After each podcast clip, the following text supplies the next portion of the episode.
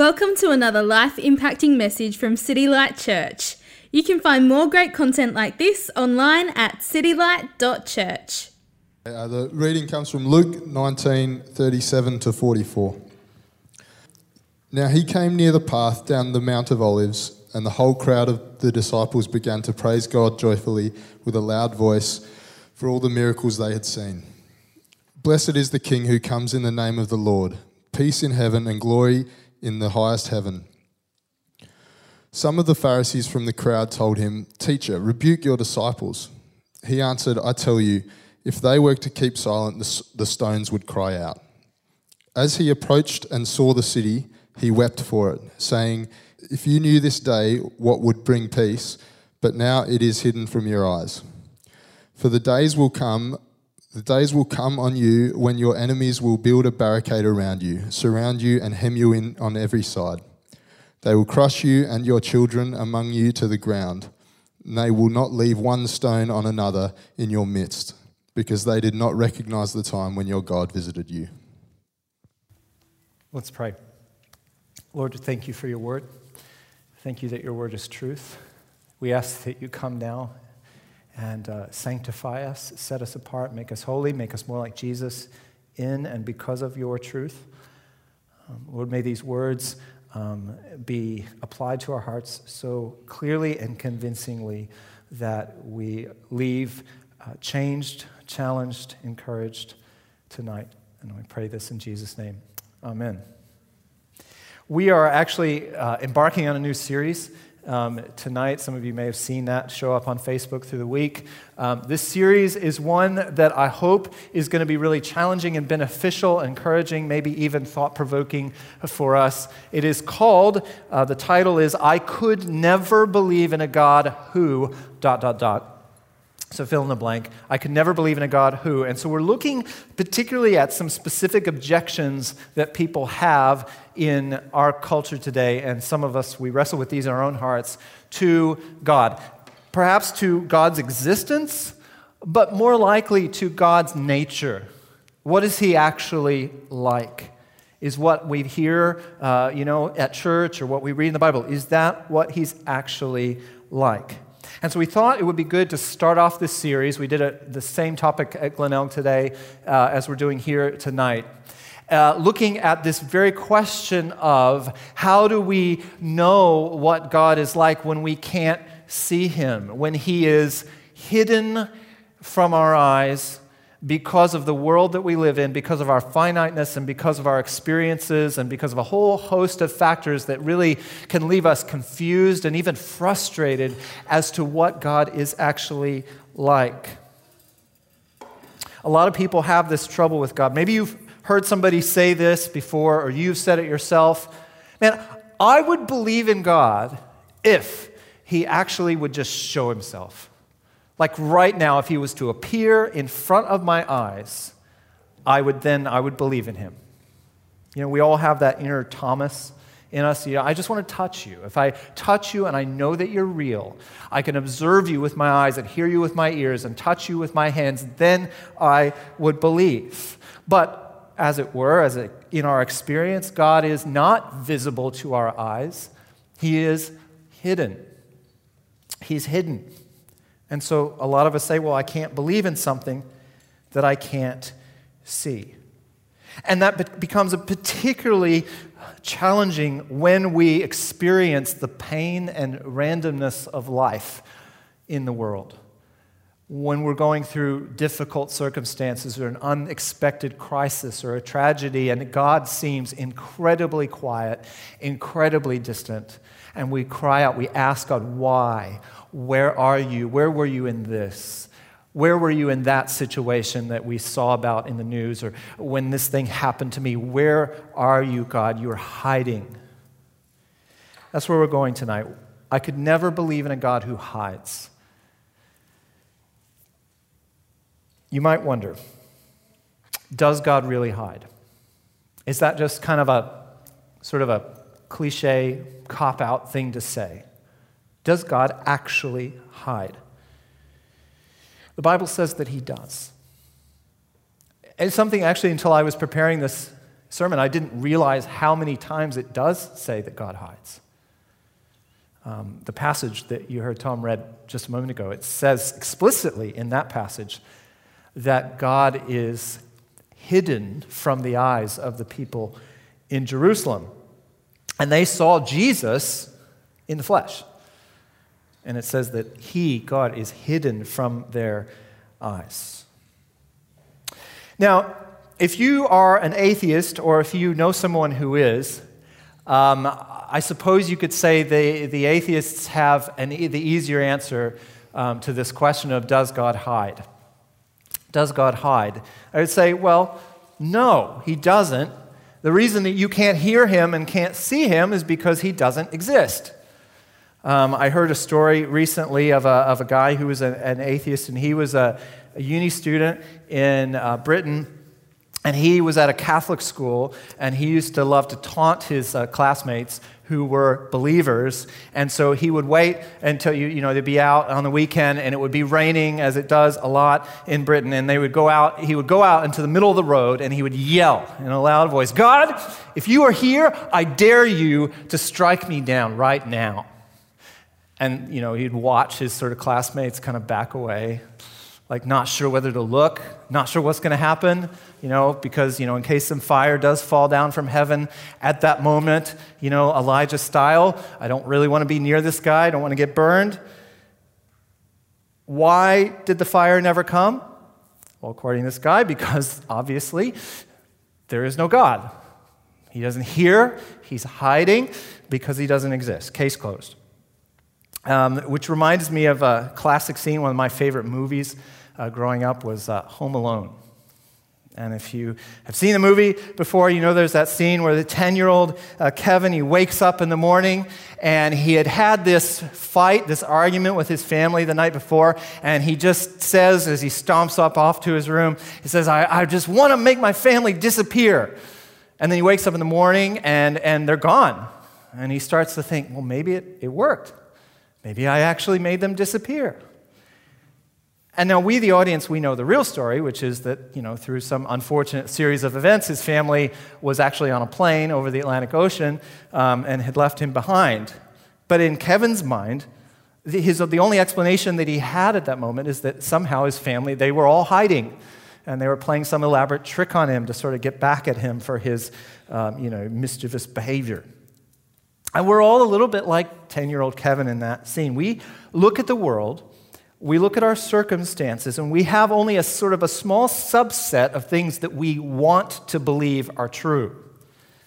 And we sometimes may hope, well, this is what you know, our doubting atheist friends might say, that we might hope that there is some kind of supernatural being that we call God that is sort of orchestrating or running the world, making sense of everything for us, so that when things happen to us or happen in the world that seem unfair random, painful, that we believe that we want to believe that there's some reason or some purpose behind it. We, we really struggle with the idea of experiencing difficulty or seeing others experience difficulty and thinking, actually, there's no meaning in it at all. It's just the luck of the draw. It's just the fact that we live in a chaotic, random world and we just happen to be at the wrong place at the wrong time. And that's all that there is to it we naturally as humans are we want to find meaning and purpose and so a lot of folks will say well that's actually where this whole idea of god came from it, it, was just humans trying to find meaning and purpose in the brutality of life uh, because we, we just can't cope with the fact that with the actual truth which is that there is no meaning and that god's not there he's not hiding but the funny thing is is that the majority of people, and this is not an argument, but it's the majority of people, it's just a reality, are not convinced uh, by the doubters.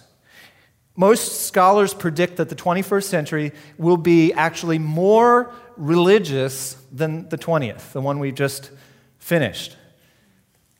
Less secular. It's an interesting thing that the world becomes more affluent, more educated, and more religious at the same time. It's a bit counterintuitive to what the narrative we often hear. Why is that? Is it just too hard for us as humans to shake off the warm blanket of a personal God that makes sense of all the difficulties and randomness of life? Or could it be that human beings actually find the case for God more compelling than the case for atheism? Could it be that old African saint Augustine was right when he wrote that our hearts are restless until we find rest in Him? The God who might be hiding, but who is actually there. Most people that you know are not actually atheists. Even people who don't claim any religious affiliation are very slow to reject the idea of God altogether. Most people are open, most people want to believe. But they might say, and we might say, there's just so much we don't know, so much uncertainty as to what God is actually like because we can't see Him. We don't know how He works. You know, we hear people say, talk like this, even in the church, who say, oh, you know, this, you know God said this to me. God told me to do that, or I saw God, or I had this near death experience, or I saw angels. And, and the inner skeptic in all of us go, Yeah, but how do you really know? I mean, that sounds nice. If that works for you, great. But that's really where most of us are. We're not like hardcore atheists, we just don't really know what we don't know. One religion says this, another religion says that, and it can be really frustrating. And so some people, a lot of people, just tune out of the discussion altogether and say, well, I'll figure it out when I get close to death. But then death tends to sneak up on us quicker than we'd like it to. And not just the death of old age, but tragedy, disability, disease, despair. The ugly realities of life come knocking. And it's at these points that we find ourselves looking to God for answers. The diagnosis comes, it's not good. God, if you're real, I need you to show up now. That's where so many of us find ourselves in those moments. I can't believe in you unless you show yourself now. Don't hide from me. So, this is not just an academic question. It's not abstract. For, for many of us, and some of you who have been there, and I've been there, it's, it's very real, very personal, and, and often very urgent. Have you ever felt that God is hiding from you? If you have, I want to tell you that you're in good company. Because as I said before, the Bible talks about this a lot. In fact, some of the so called saints in the Bible express their own experience. They describe their own experience of feeling that God is hiding his face from them. It's all over the Psalms. Psalm 102 is just one example. Psalm 102 starts with this subheading A prayer of a suffering person who is weak and pours out his lament before the Lord. Listen to his words, or maybe her words, we don't know. Lord, hear my prayer. Let my cry for help come before you. Do not hide your face from me in my day of trouble. Listen closely to me Answer me quickly when I call, for my days vanish like smoke, and my bones burn like a furnace. My heart is suffering, withered like grass. I even forget to eat my food. Because of the sound of my groaning, my flesh sticks to my bones. See, these are not the words of someone who is an intellectual debater and just wanting to crush the very idea of God. This is somebody who, in agony, cannot see or find God. God, where are you? And I wonder if you've been there before. I wonder if you know someone who's been there before or someone who's there right now. What may even seem to you or like a light suffering, you know, suffering compared to someone or something else, even in that may feel like God is hiding from you. You just don't understand what he's doing. Maybe he's even secretly just rolling his eyes at you, going, oh, How could you be so dull? You know, maybe some of us feel that way about God. I can never believe in a God like that, but sometimes I wonder why God hides from me.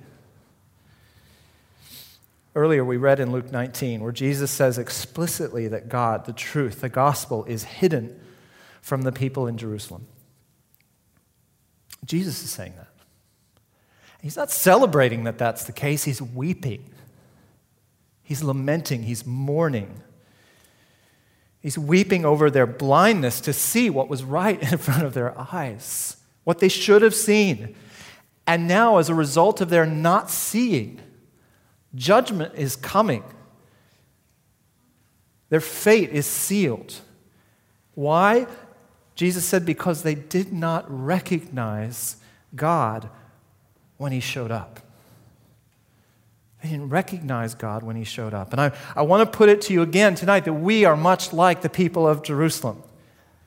Your neighbors, the people you know. We're all waiting for God to show up, but somehow we don't, we miss Him. We don't see Him when He comes. Because why? We often look in the wrong places we look in the wrong places. If you haven't already, you'll face a day when, just like the writer of the psalm we read a moment ago, when God feels distant, absent, hidden. And in those times, we want security, we want answers, we want a place where we can kind of just get our footing, even for a second, as the waves are crashing. And it's in those moments that God absolutely wants to be found. He wants for you to reach out to him. He wants your neighbors to reach out to him in those moments. And he is not far, as Paul says in Acts 17, he's not far from any one of us.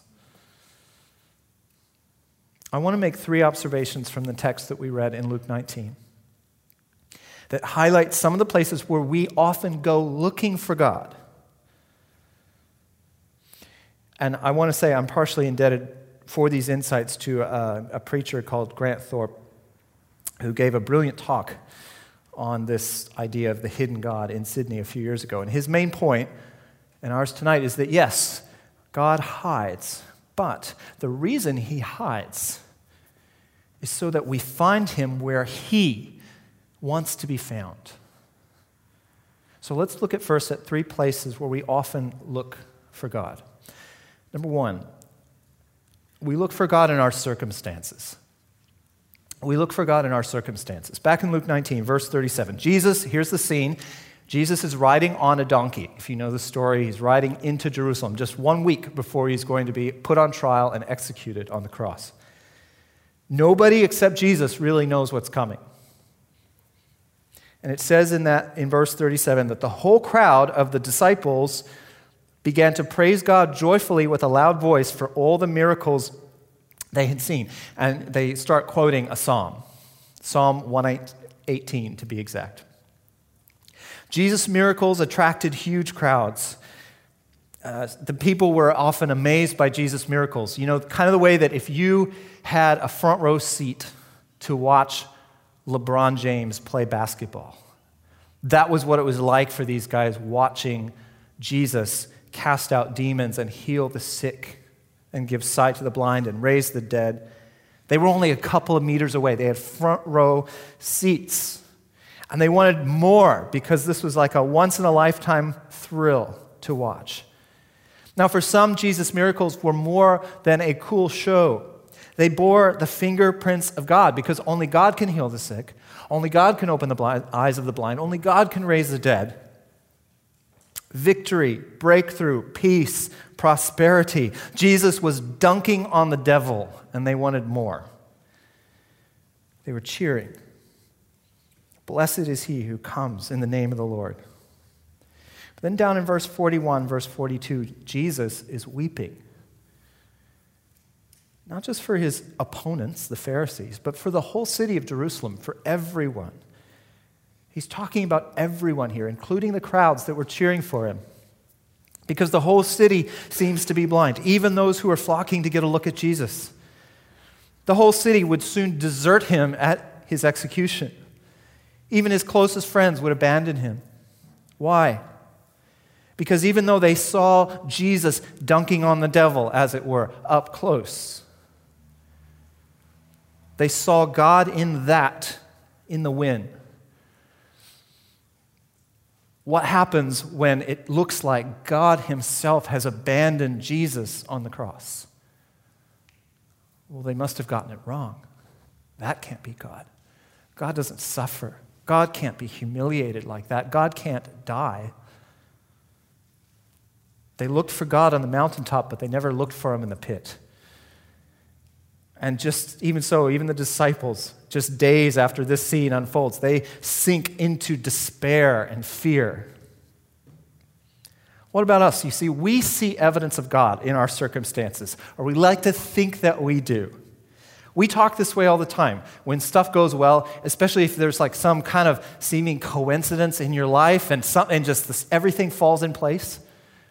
You've had something you've been praying for for a long time, and, and just it's just amazing how it works out just in the right time or just in the right way or somebody you know you were feeling really low and at just that moment somebody comes and encourages you with a word or some you know and we say oh that was so god. We're so ready to see god in those little small coincidences and victories.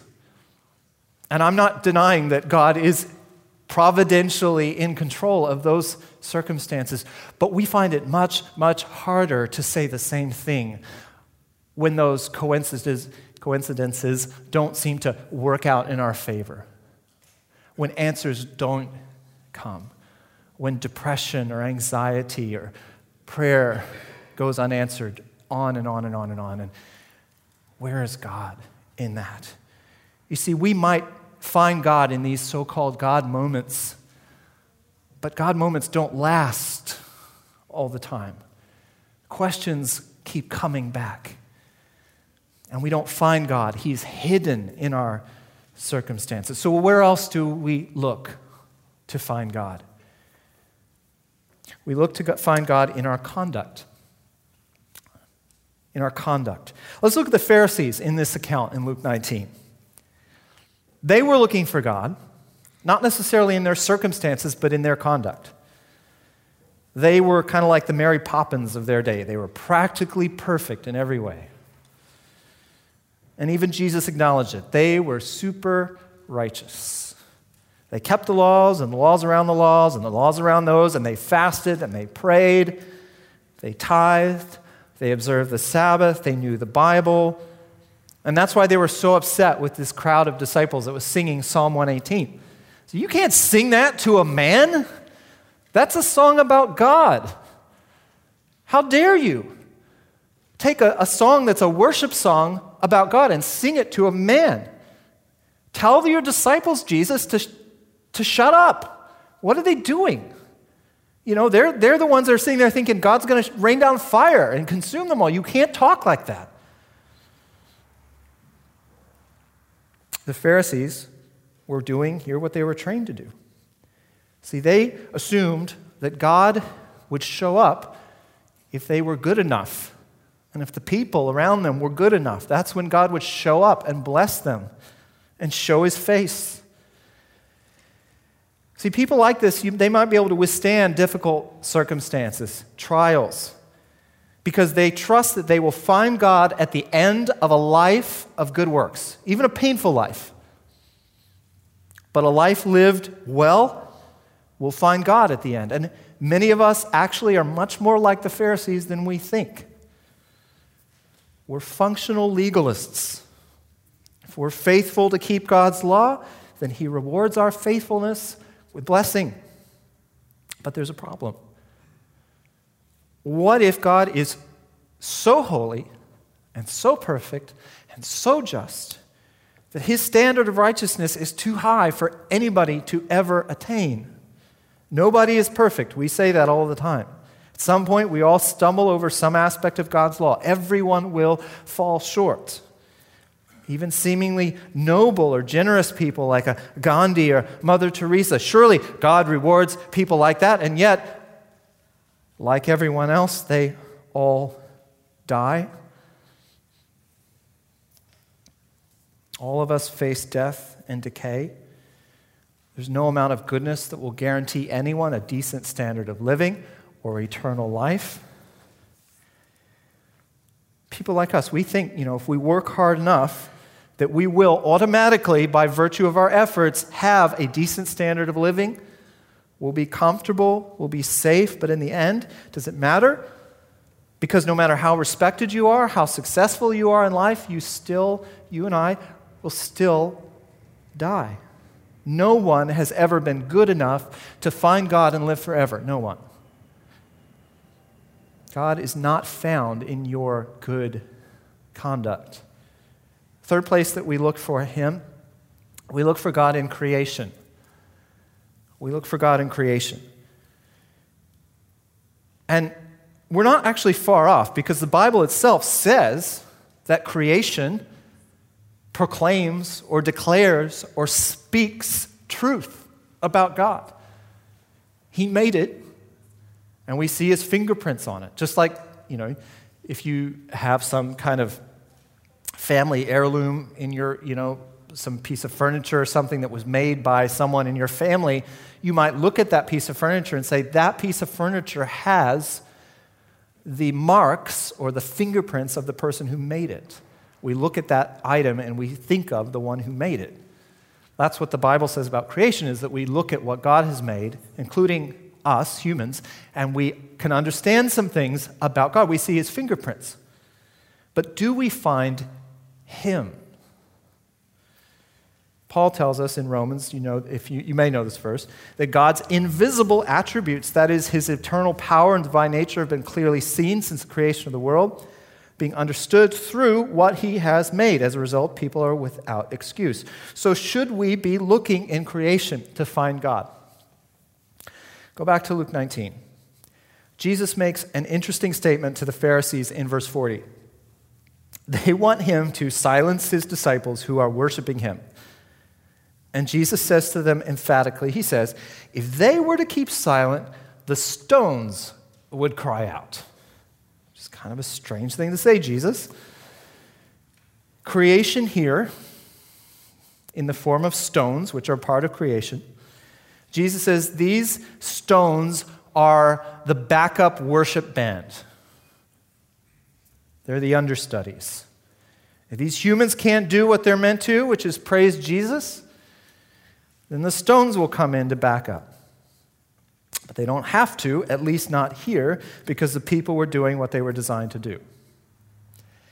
Creation, you see, other than human beings, is not quite up to the task of singing praise to God with specific reverence, ascribing to Him the worth that He is due. Only humans have the ability to speak the way that God spoke creation into existence. You might be able to go out on a clear night and look up at the stars and recognize how small you are, recognize how powerful God is, how big He is, how beautiful He is. But there's as much that we don't understand about God there's as much that we can't wrap our minds around by simply looking at creation. We need a spoken word to us that can explain what this all means. Can we find God in the rocks and the trees? Well, yes and no. Paul goes on to say in Romans 1 that we have a pretty long track record as humans of not only looking to creation to find God, but looking to creation as a substitute for God. We see Him or see evidence of Him in creation, and then instead of going further to find out and seek Him, we give up and just worship what we see. Ultimately, we can't find God simply by looking at creation. So, is God simply a myth, a vapor, wishful thinking? If not, then why does he seem to hide? Why can't we find him in our ever changing circumstances? Why can't we find him in living a good and righteous life in our conduct? Why can't we find him in creation? If God is real, why can't we find him? And where can we find him? If he's hiding, if in his hiding, he wants to be found, where do we go to find him and how do we get there?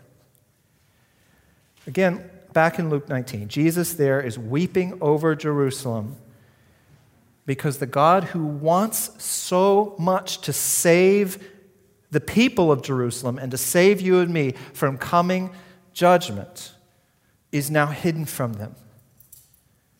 The very stones that Jesus said might would cry out in worship are now part of this judgment nightmare.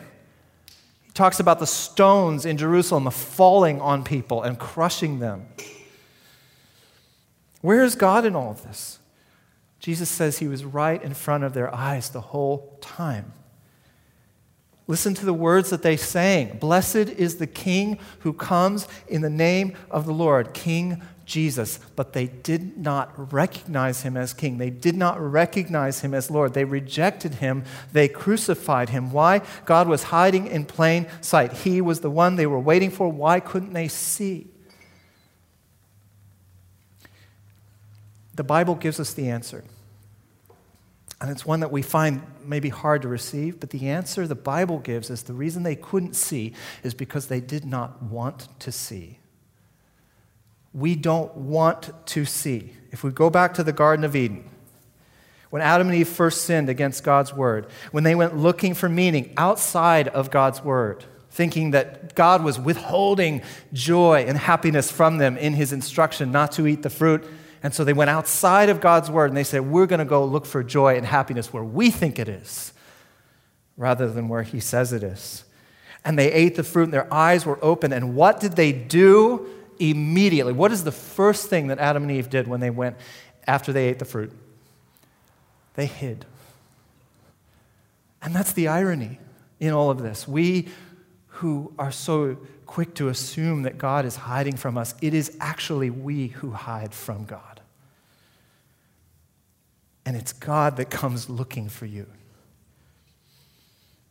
But see, unlike God, when we hide, we don't want to be found. We are afraid and ashamed. We don't seek God. Jesus exposed all of this in John 3. He said, The reason we don't come to the light as He is in the light is because we love the darkness. Because in the darkness, we think there's freedom there's joy. We still, we, we still have drank the poison that Adam and Eve did all the way back then. We think that true happiness, true joy is outside of God's word, and that's where we go looking. God says, I will not be found there. I will not be found outside of my word. I will not be found outside of how I choose to reveal myself to you. And he does. He comes looking.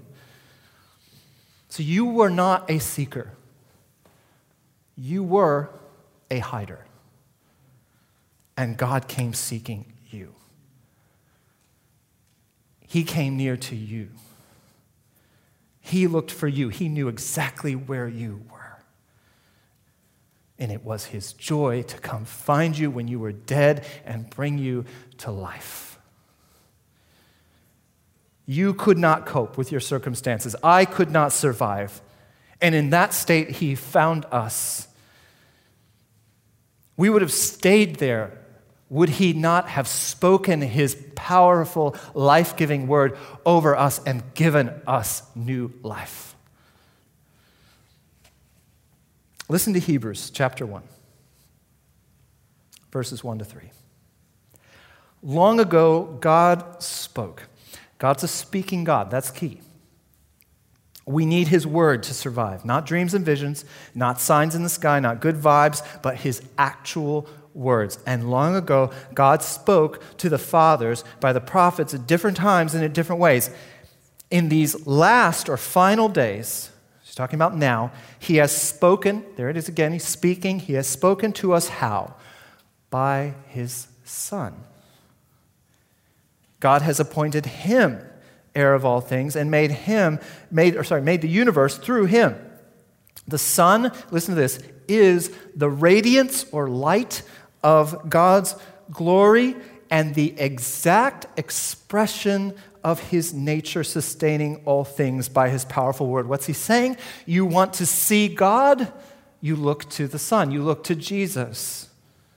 After making purifications for your sins and my sins and the sins of the world, he sat down at the right hand of the majesty on high. You see, God has shown himself fully and completely in Jesus. He's not hiding. He's Lord of creation, He made it. He's Lord of your circumstances, He sustains everything, it says, all circumstances by his powerful word and his perfect righteous conduct. That's Jesus' conduct. Is the means by which he made purification for your sins, for your failed conduct, for my failed conduct. How did he do it? By submitting himself to death, the very thing that we can't escape, so that death no longer has any power over those who believe. On the cross, the justice and the mercy of God are on full display in the broken body of Jesus. And we're going to remember and celebrate that in just a moment. On the cross, all of the powers of sin and evil are totally defeated and humiliated. On the cross, the God of the universe says to you, Here I am. Come to me and be satisfied forever. See, the unbelieving heart looks at the cross and says, I could never believe in a God like that. The believing heart looks at the cross and, like John Stott was known to say, I could never believe in a God without the cross. For there on the cross is the full light and glory of God on display the exact expression of who he is. Nothing hidden, fully revealed.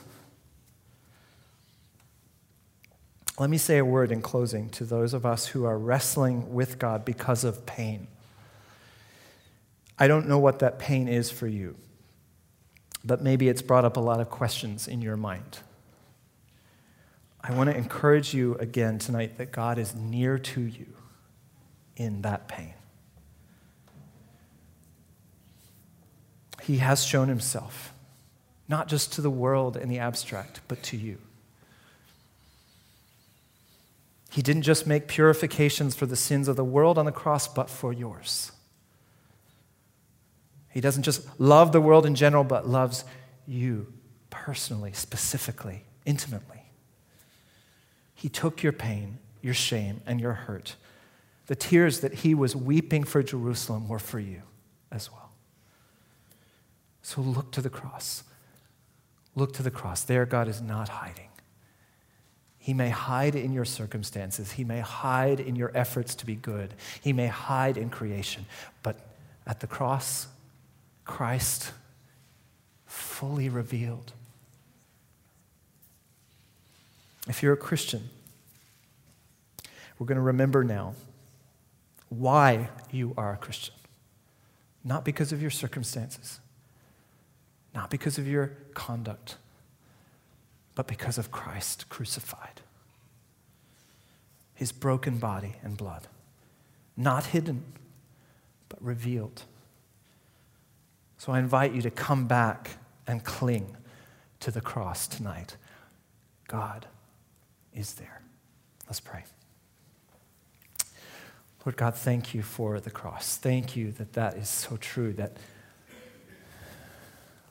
on the cross, you show us your love, love for even your enemies. Lord, that while we were still your enemies, there you died for us, that we might live for you. Lord, help us to remember that. Help us to see you and remember you in these elements, in the, in the bread and in the juice. Help us to see you fully alive. May that comfort our hearts tonight. We thank you and pray this in Jesus' name. Amen. Thank you for listening to audio from City Light Church. We hope you found it helpful and we'd love for you to share this message with others. For more great content, more information about City Light Church, or to donate to the work of City Light Church, visit us online at www.citylight.church.